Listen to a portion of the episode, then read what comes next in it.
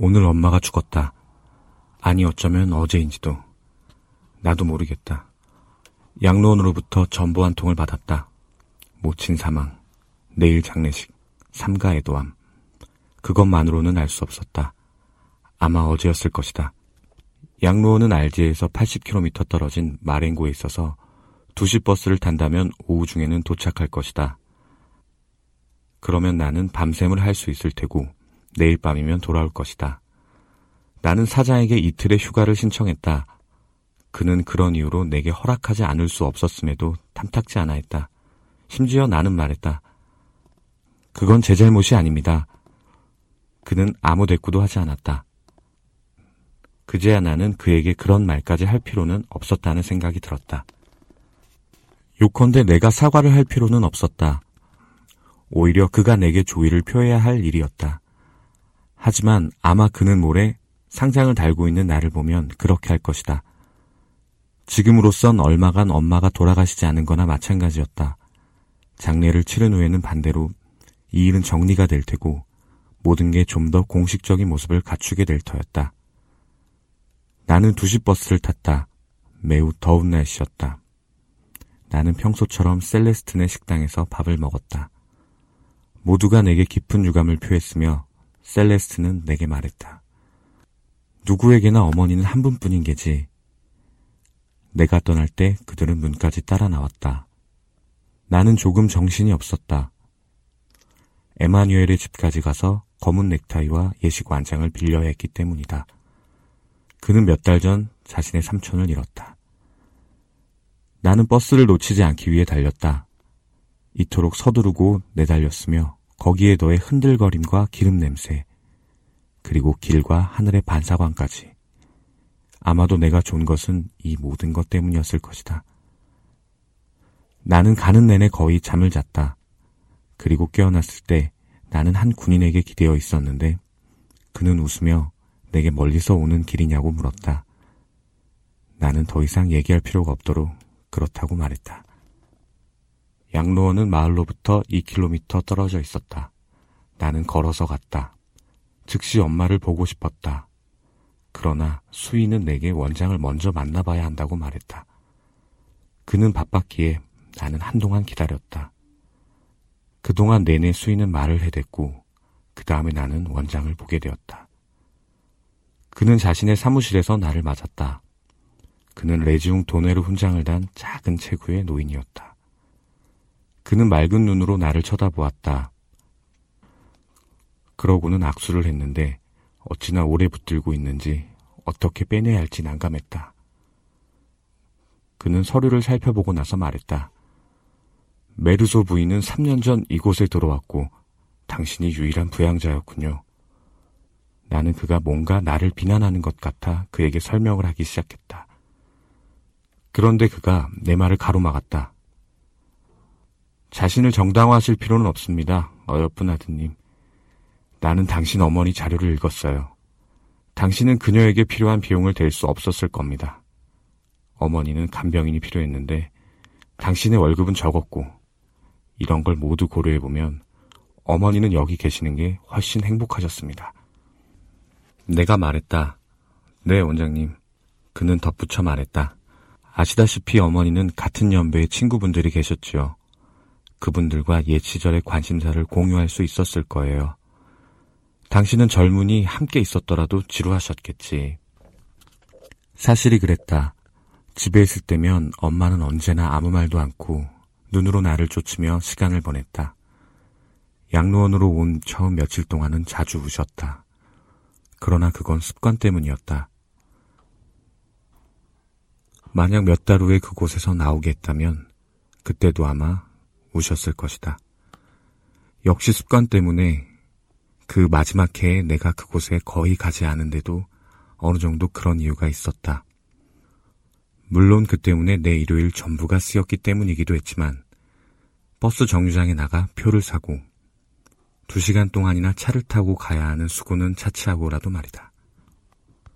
원장은 여전히 내게 이야기하고 있었다. 그러나 나는 더 이상 거의 듣고 있지 않았다. 뒤이어 그가 말했다. 어머니가 보고 싶으실 테지요. 나는 아무 말도 하지 않고 일어섰고 그는 문을 향해 앞장서 갔다. 층계로 들어서자 그가 설명했다. 어머니를 우리의 작은 빈소로 옮겨두었소. 다른 사람들의 동요를 막기 위해서지요. 재원자 중 한 사람이 죽으면 2, 3일 동안은 다들 신경이 날카로워집니다. 그들을 돌보는 일을 어렵게 만들지요. 우리는 안뜰을 가로질러 갔는데 많은 노인들이 무리를 지어 이야기를 나누고 있다가 우리가 곁을 지날 때는 말을 멈추었고 다시 우리 뒤쪽에서 대화를 이어갔다. 그 소리가 마치 앵무새들이 소리 죽여 제잘거리는 것 같았다. 작은 건물의 문 앞에서 원장이 나를 떠났다. 나는 이제 가봐야겠소, 메르소 씨. 언제든 내가 필요하면 사무실로 와요. 원칙적으로 장례식은 아침 10시에 치릅니다. 우리 생각에 그래야 당신이 고인 곁에서 밤샘을 할 수 있을 테니까. 마지막으로 어머니께서는 원우들에게 장례식은 종교장으로 해주었으면 한다는 바램을 종종 드러낸 모양입니다. 필요한 준비는 내가 모두 해두었소. 그래도 미리 알려드려야 할 것 같아서. 나는 원장에게 고맙다고 인사했다. 엄마는 무신론자라고까지는 할 수 없었지만 생전에 종교에 대해 생각해 본 적은 단 한 번도 없었다. 나는 안으로 들어갔다. 하얗게 석회가 발리고 채광창으로 뒤덮인 매우 밝은 방이었다. 방은 몇 개의 의자와 X자형 받침대를 갖추고 있었다. 방 중앙에 두 개의 받침대가 뚜껑이 덮인 관을 지탱하고 있었다. 호두기름이 칠해진 관 뚜껑에서는 완전히 박히지 않은 채 빛나고 있는 못들만이 눈에 들어왔다. 관 옆에는 흰색 가운에 짙은 원색 스카프로 머리를 싸맨 아랍인 간호사 한 명이 있었다. 그때 막 수희가 내 뒤를 따라 들어왔다. 그는 뛰어왔음이 분명했다. 그는 조금 더듬거리며 말했다. 뚜껑을 덮었지만 어머니를 볼 수 있게 관의 못은 빼드릴 수 있습니다. 나는 관을 향해 가는 그를 말렸다. 그가 원치 않으세요? 하고 물었다. 나는 예라고 답했다. 그는 말을 잊지 못했다. 나는 그렇게까지 말할 필요가 있었을까 싶어서 난감했다. 이윽고 그는 잠시 나를 보더니 왜 그러시죠? 하고 물었다. 비난할 의도는 없는 것 같았고 그저 이유나 알고자 묻는 듯 했다. 나는 말했다. 저도 모르겠어요. 그는 자신의 흰 수염을 비비꼬면서 나를 쳐다보지도 않고 말했다. 이해합니다. 그는 담백색의 선한 눈빛을 하고 있었는데 살짝 얼굴을 붉혔다. 그는 내게 의자를 권하고는 자기도 약간 뒤로 물러나 앉았다. 간호사가 일어나서 출구를 향해 갔다. 그 순간 수희가 말했다. 저 여자 하감이 났어요. 무슨 말인지 몰라 간호사를 쳐다봤더니 그녀의 머리에 눈 밑으로 붕대가 감겨 있는 게 눈에 들어왔다. 코가 있어야 할 부분의 붕대는 밋밋했다. 누가 봐도 그녀의 얼굴에서는 붕대의 흰색밖에 보이지 않았다. 그녀가 나가자 수희가 말했다. 혼자 계시게 저도 나가보겠습니다. 내가 어떤 몸짓을 했는지 모르겠지만 그는 여전히 남아서 내 뒤에 서 있었다. 내 등 뒤에 누가 있는 게 신경 쓰였다. 방 안에는 저물녘의 황혼이 아름답게 들어찼다. 말벌 두 마리가 유리창에 부딪히며 붕붕거리고 있었고 졸음이 엄습해오는 게 느껴졌다. 나는 고개도 돌리지 않은 채 수희에게 물었다. 여기 계신 지 오래되셨나요? 그는 즉각 대답했다. 5년 됐습니다. 마치 오래전부터 내 질문을 기다렸다는 듯이. 이후 그는 많은 이야기를 쏟아냈다. 누가 그에게 마랭고 양로원 수위로 생을 마칠 거라고 말하면 깜짝 놀랄 양으로.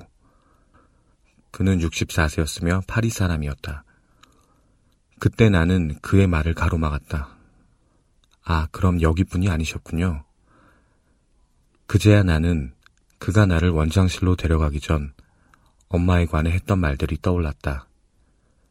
그는 내게 엄마를 아주 빨리 묻어야 한다고, 특히 이 지방에서는 평지의 기온이 뜨겁기 때문이라고 말했다. 그가 파리에 살았었고 그곳을 잊는 게 어려웠다는 것을 내게 알려준 것도 그때였다. 파리에서는 때때로 사나흘쯤 시체를 묻지 않고 놔두기도 하지만 여기서는 그럴 시간이 없다며 죽음을 실감한 결도 없이 영구차를 쫓아가야 한다는 것이었다. 그러자 그의 아내가 그에게 말했다. 이제 그만하지. 그런 건 이분에게 할 이야기가 아니지. 그러자 영감은 얼굴을 붉히며 사과했다. 나는 중간에 끼어들어 말했다. 아닙니다. 괜찮습니다. 나는 그의 말이 일리 있고 흥미롭다고 생각하고 있었던 것이다. 그는 그 작은 빈소 안에서 자신은 극빈자였기 때문에 양로원에 오게 되었다고 내게 알려주었다. 스스로 정정하다고 느꼈기에 이수희 자리를 자청했다고 한다. 나는 그에게 요컨대 당신도 이곳에 재혼자이지 않느냐고 꼬집어 물었다. 그는 아니라고 대답했다. 나는 이미 그가 다른 재혼자들을 그들, 다른 사람들, 또는 가끔이지만 늙은이들이라고 지칭하는 것을 듣고는 놀랐다. 재혼자들 중에는 그보다 나이가 많지 않은 사람들도 제법 있었으니 말이다. 그러나 물론 그건 같은 게 아니었다. 그는 수이니까 어느 정도 그들에 대한 권한도 가지고 있긴 할 터였다. 마침 그때 간호사가 들어왔다. 갑자기 땅거미가 지기 시작했다. 채광창 위로 아주 빠르게 어둠이 쌓여갔다. 수위가 스위치를 켰고 나는 갑작스레 쏟아지는 불빛으로 인해 눈앞이 깜깜해졌다. 그는 내게 수도원 안에 있는 식당에 가서 저녁을 먹고 오라고 권했다. 그러나 나는 배가 고프지 않았다. 그러자 그가 카페오레 한 잔을 갖다 주겠노라고 했다. 나는 카페오레를 매우 좋아했으므로 그래 달라고 했고 잠시 후 그는 쟁반을 하나 받쳐들고 돌아왔다. 나는 커피를 마셨다. 그러자 담배가 피우고 싶어졌다. 하지만 나는 어머니 앞에서 그래도 되는 건지 알 수 없어서 망설였다.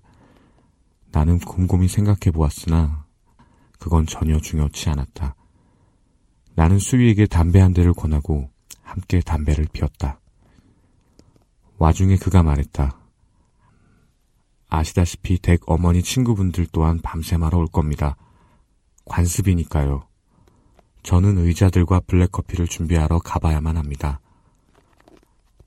나는 그에게 전등 하나를 꺼줄 수 있냐고 물었다. 흰 벽에 반사되어 번쩍이는 불빛 때문에 무척 힘들었기 때문이다. 그는 그건 불가능하다고 말했다. 설치가 그렇게 된 것이라 다 켜든지 아니면 아예 꺼야 한다고. 나는 그에게 더는 별다른 주의를 기울이지 않았다. 그는 나갔다가 돌아왔고 몇 개의 의자를 배치했다. 한 의자 위에는 커피포트를 올려놓고 그 주위에 찻잔들을 포개 놓았다. 그러고는 나의 맞은편, 즉 어머니의 시신 건너편 쪽에 앉았다. 간호사 역시 방 안쪽에 있었지만 그녀는 나를 등지고 있었다. 나는 그녀가 무엇을 하고 있는지 볼 수 없었다. 그러나 팔을 놀리는 모양새로 보아 그녀는 뜨개질을 하고 있는 것이 분명하다는 생각이 들었다. 아늑했다. 커피에 몸이 따뜻해졌고 열린 문으로 꽃향기가 밤 공기에 실려 들어왔다. 나는 반쯤 잠이 들었던 것 같다. 나를 깨운 건 바스락거리는 소리였다. 눈을 감고 있었던 탓인지 방 안의 흰색이 전보다 훨씬 환해 보였다. 내 앞 어디에도 그림자 하나 없이 물체 하나하나가 모서리의 각들이 모든 곡선이 눈을 애는 듯이 선명하게 모습을 드러냈다. 엄마의 원우들이 들어온 곳은 그때였다. 전부 십여 명은 되었는데 그들은 소리 없이 그 눈부신 빛 속으로 미끄러져 들어왔다. 그들은 의자 끄는 소리 하나 내지 않고 자리에 앉았다. 나는 지금껏 사람이라는 것을 한 번도 본 적이 없는 것처럼 그들을 바라보았는데 얼굴은 물론 옷차림 하나까지도 놓치지 않았다. 그러나 그들의 소리가 들리지 않아서 그들의 실체를 믿기조차 어려웠다. 여자들 거의 대부분이 앞치마를 둘렀는데 허리에 졸라맨 끈 때문에 그네들의 튀어나온 배가 더욱 불룩해 보였다. 나는 나이든 여자들의 배가 어느 정도까지 나올 수 있는지 그때까지 결코 눈여겨보지 않았었다. 남자들 대부분은 매우 야위였고 지팡이를 짚고 있었다. 그들의 얼굴에서 인상적이었던 것은 눈은 보이지도 않고 단지 생기 없는 빛만 주름투성이 속에서 보였다는 것이다. 자리에 앉은 그들은 거의 모두 나를 바라보며 어색하게 고갯짓을 했는데 이 없는 입속으로 입술이 말려 들어가 있어 그것이 내게 인사를 건네는 것인지 그냥 신경성 안면 경련인지 알 수 없었다. 아마 인사를 건넸을 것으로 생각한다. 그제야 나는 그들이 전부 내 맞은편으로 수위 주위에 앉아 고개를 끄덕이고 있다는 사실을 깨달았다. 순간 나는 그들이 나를 심판하기 위해 거기 모여 있는 게 아닌가 하는 어처구니 없는 생각이 불현듯 들었다. 곧 여자들 가운데 한 명이 울기 시작했다. 둘째 줄에 있는 그녀는 동료에 의해 가려져 잘 보이지는 않았다. 그녀는 규칙적으로 낮게 숨죽여 흐느끼고 있었다. 결코 그치지 않을 것 같다는 생각이 들었다. 다른 사람들에게는 그녀의 흐느낌이 들리지 않는 모양이었다.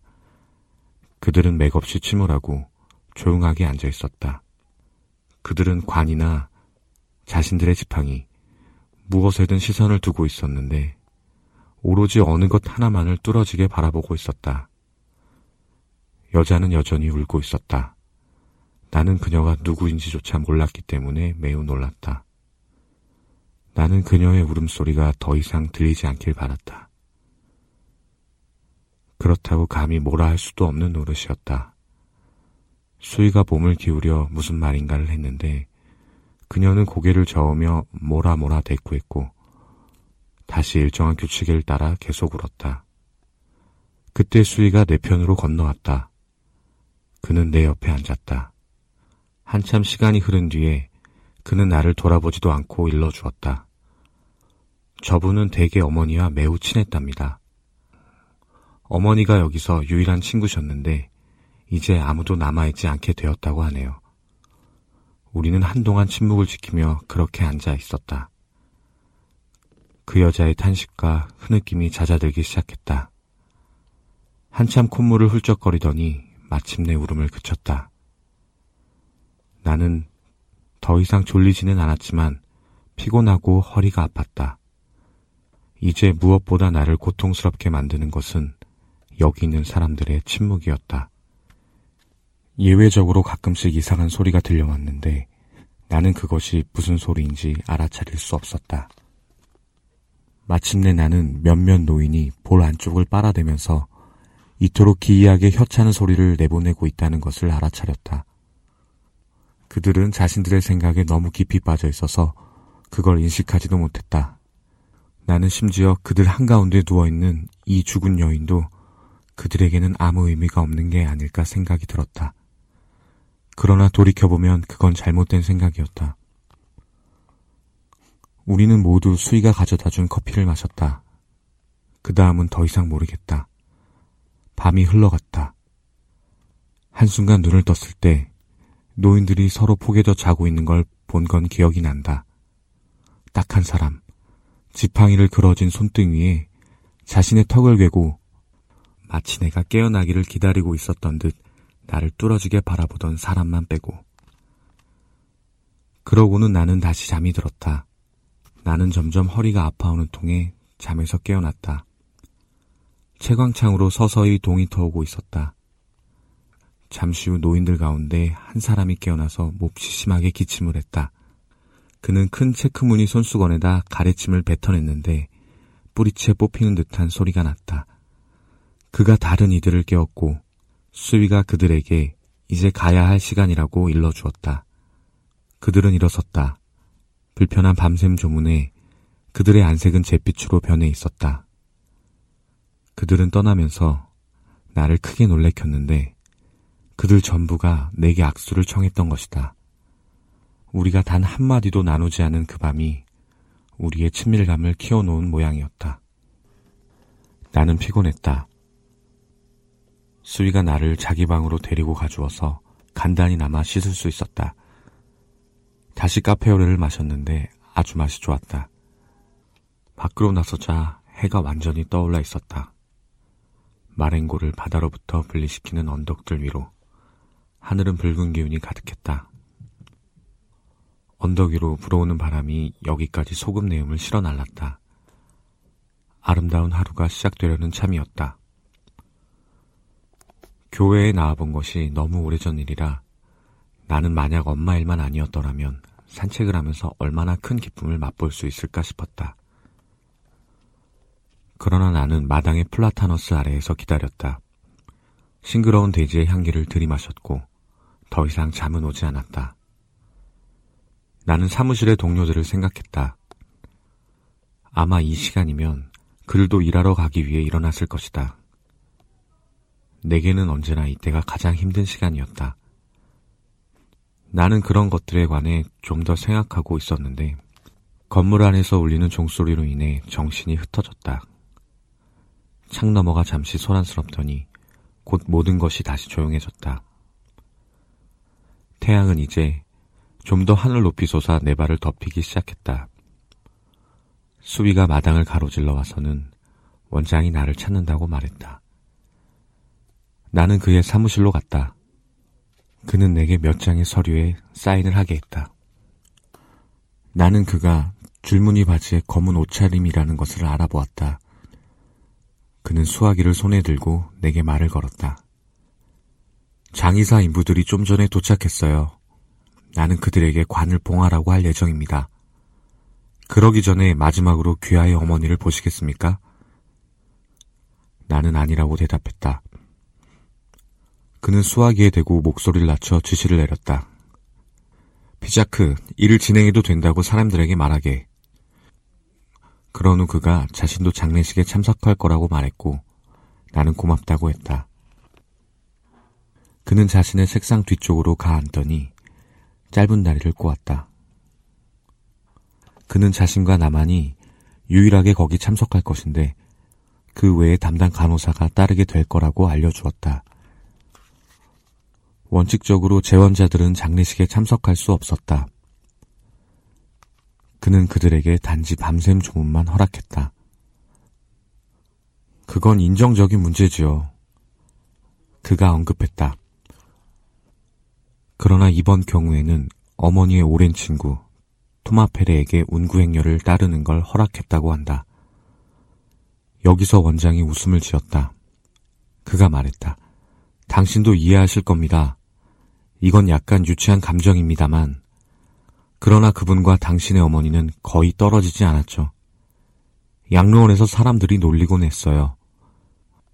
페레 씨에게 당신 약혼녀구려 하면서 말이오. 그는 웃었더랬죠. 두 분 모두 그걸 즐겼던 겁니다. 그리고 사실은 메르소 부인의 죽음이 그분을 무척 힘들게 하고 있어요. 그분의 요청을 마다해야 한다는 생각은 차마 못했습니다. 그렇지만 왕진 의사의 조언도 있고 해서 나는 그분이 지난밤 밤샘에 참석하는 것은 금했었죠. 우리는 꽤 오랫동안 아무 말도 하지 않았다. 원장이 일어서서 그의 사무실 창밖을 내다보았다. 잠시 후 그가 말했다. 벌써 마렌고의 사제님이 왔군. 일찍 오셨네. 그는 내게 바로 그 마을에 있는 성당까지 가려면 적어도 45분은 걸어야 한다고 주의를 주었다. 우리는 아래로 걸어 내려갔다. 건물 앞에는 사제와 성가대 아이 둘이 서 있었다. 그 중 한 아이가 향로를 들고 있었는데 사제는 향로의 은줄 길이를 조절하느라 그에게로 몸을 굽히고 있었다. 우리가 다가가자 사제가 허리를 펴고 섰다. 그는 나를 젊은이라고 부르며 내게 몇 마디를 더했다. 그는 안으로 들어갔고 나도 따랐다. 나는 한눈에 관에 나사못이 조여져 있고 검은 옷을 입은 네 남자가 방 안에 있는 것을 알아보았다. 나는 원장이 내게 마차가 밖에 길에서 기다리고 있다고 말하는 소리와 사제가 시작하는 기도 소리를 동시에 들을 수 있었다. 그때부터 모든 게 신속하게 진행되었다. 남자들이 덮개천을 들고 관을 향해 나아갔다. 사제, 그의 사동, 원장과 나는 밖으로 나왔다. 문 앞에 내가 모르는 여인이 한 명 있었다. 메리소 씨예요. 원장이 말했다. 나는 그 여자의 이름을 듣지 못했고 그저 그녀가 담당 간호사라는 것만 이해했다. 그녀가 웃음기 없이 깡마르고 길쭉한 얼굴을 숙였다. 그러고 나서 우리는 시신이 지나갈 수 있도록 나란히 비켜섰다. 우리는 운구를 따라 양로원을 나섰다. 문 앞에 마차가 기다리고 있었다. 길쭉한 모양의 니스치를 해 번쩍거리는 것이 필통을 연상시키는 마차였다. 마차 옆에는 진행을 맡은 우스꽝스러운 차림의 키 작은 사내와 거동이 어색해 보이는 노인 한 분이 있었다. 나는 그가 페렛이라는 것을 알아챘다. 그는 챙이 넓고 위가 둥그런 펠트 모자를 썼고 바지단이 구두 위로 돌돌 말린 바지에 흰 셔츠의 큰 칼라에 비해 지나치게 작은 검정 넥타이를 두르고 있었다. 검은 점들이 박힌 코 밑에서 입술이 떨리고 있었고 신기하게도 귓바퀴가 심하게 말린 축 처진 귀가 상당히 가느다란 흰 머리칼을 밑으로 드러나 보였다. 창백한 얼굴에 선지처럼 붉은 그 귀가 유별나게 눈에 띄었다. 진행자가 우리의 자리를 정해 주었다. 사제가 맨 앞에, 다음이 영구차, 그 주위로 네 사람, 그 뒤로 원장과 나, 행렬의 끝에 담당 간호사 페레시가 따랐다. 하늘에는 이미 햇볕이 가득했다. 그것은 땅 위로 무겁게 내려앉기 시작했고, 기온은 급속히 올라갔다. 무슨 이유에선지 길을 떠나기 전에 상당한 시간이 지체되었다. 검은 상복 차림에 나는 더웠다. 모자를 다시 썼던 키 작은 영감이 또다시 그걸 벗었다. 고개를 돌려 그를 조금 보고 있으려니까 원장이 내게 말했다. 어머니와 페레 씨는 저녁만 되면 자주 간호사를 동반하고 마을까지 산책하곤 했다고. 나는 주위의 벌판을 바라보았다. 하늘에 닿을 듯 늘어선 언덕 위. 키프로스 나무숲의 윤곽이며 젓갈색과 초록색의 대지, 띄엄띄엄 흩어져 그린 듯 뚜렷한 집들. 그 풍광을 통해 나는 어머니의 심경을 이해할 수 있을 것 같았다. 이곳에서의 저녁 시간은 서글픈 휴식 시간과도 같았을 것이다. 오늘 넘쳐 흐르는 태양은 이 지역에 요동치면서 비인간적이고도 위압적인 분위기를 만들고 있었다. 우리는 걷기 시작했다. 페레가 다리를 약간 전다는 것을 알아차린 것은 그때였다. 마차의 속도가 점점 빨라졌고 영감은 뒤로 쳐졌다. 마차 둘레에 섰던 인부 가운데 한 사람도 뒤로 쳐져서 이제는 나와 나란히 걷고 있었다. 태양이 그렇게 빨리 하늘로 솟구쳐 오를 수 있다는 데에 대해 나는 놀랐다. 벌써 오래전부터 벌판에서 윙윙거리는 벌레 소리와 타닥거리는 풀소리가 들려오고 있었다. 땀이 뺨을 타고 흘러내렸다. 나는 모자를 갖고 있지 않았으므로 손수건으로 부채질을 하곤 했다. 그때 장의사가 내게 뭐라고 말을 했는데 나는 잘 듣지 못했다.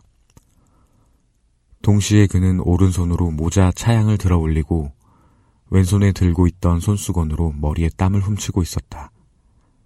내가 불었다. 뭐라고요? 그는 하늘을 가리키며 말했다. 지독하게 내리쬐다고요. 나는 네 하고 답했다. 조금 뒤에 그가 물었다. 저분이 되게 어머니신가요? 나는 또 네 하고 대답했다. 연세가 많으셨습니까?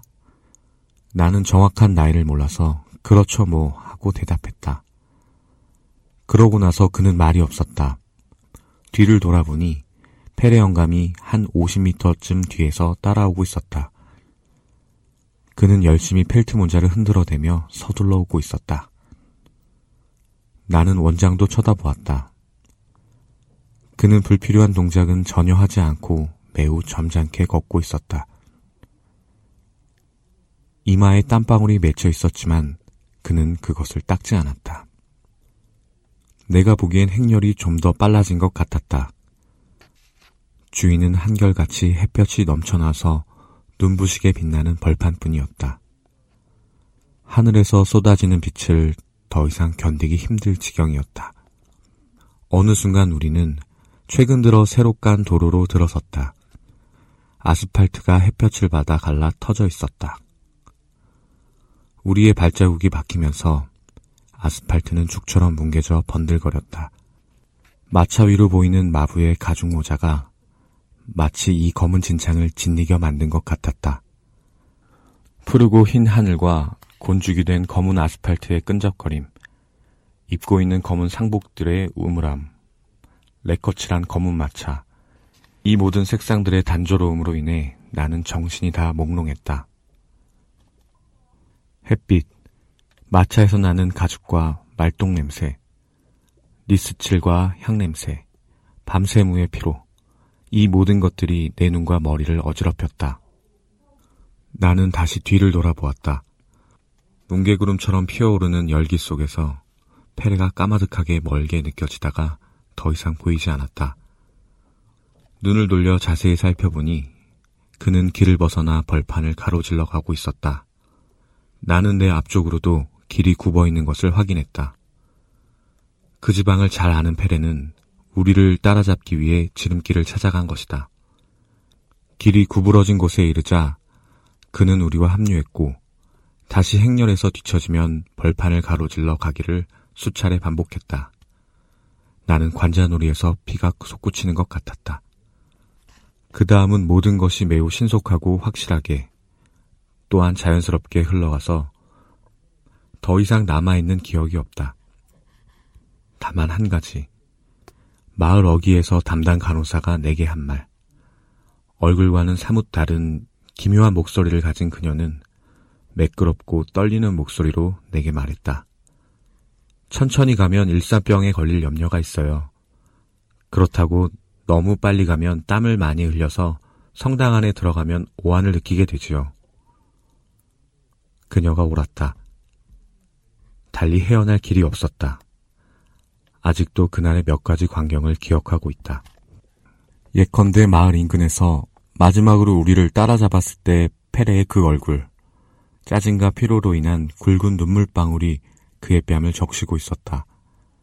그러나 눈물방울은 주름살 때문에 흘러내리지도 못하고 일그러진 얼굴 위에서 넓게 퍼졌다가 모였다가 하며 번들거리고 있었다.